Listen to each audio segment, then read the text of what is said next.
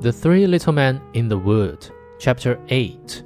She answered, I am a poor girl, and am raising yarn. Then the king felt pity for her, and as he saw that she was very beautiful, he said, Will you go with me?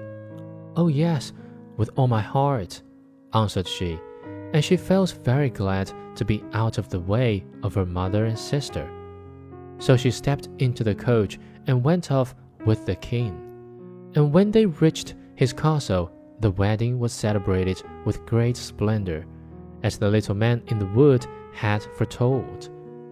At the end of the year, the young queen had a son, and as the stepmother had heard of her great good fortune, she came with her daughter to the castle, as if merely to pay the king and queen a visit. One day, when the king had gone out, and when nobody was about, the bad woman took the queen by the head, and her daughter took her by the heels, and dragged her out of bed, and threw her out of the window into a stream that flowed beneath it. Then the old woman put her ugly daughter in the bed, and covered her up to her chin.